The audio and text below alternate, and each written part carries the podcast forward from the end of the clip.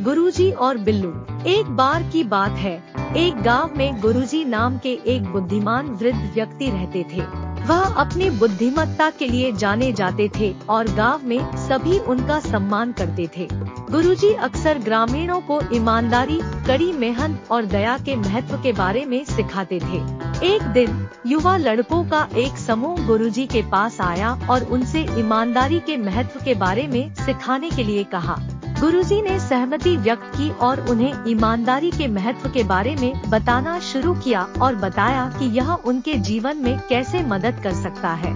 बिल्लू नाम के एक लड़के ने बड़े चाव से गुरुजी के उपदेशों को सुना। हालाँकि क्लास खत्म होने के बाद जब वह अपने दोस्त के घर गया और तो उसने उनके घर से कुछ पैसे चुरा लिए। लेकिन थोड़े ही समय में उसके दोस्त को पता चल गया और उन्होंने गाँव में बिल्लू की चोरी करने के बारे में सबको बता दिया। गाँव वाले हैरान और निराश थे कि गुरुजी के एक शिष्य ने ऐसा कैसे किया था। वे गुरुजी के पास गए और उनसे पूछा कि उनका एक शिष्य ऐसा कैसे कर सकता है। गुरुजी बिल्लू के व्यवहार से निराश हुए और उन्होंने उसे सबक सिखाने का फैसला किया। गुरुजी ने बिल्लू को बुलाकर चोरी के बारे में पूछा।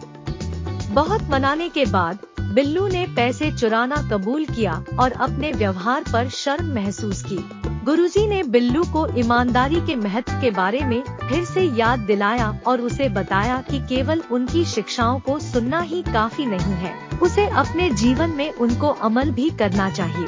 गुरुजी ने बिल्लू से पैसे लेकर लौटाए और अपने दोस्त से माफ़ी मांगने को कहा।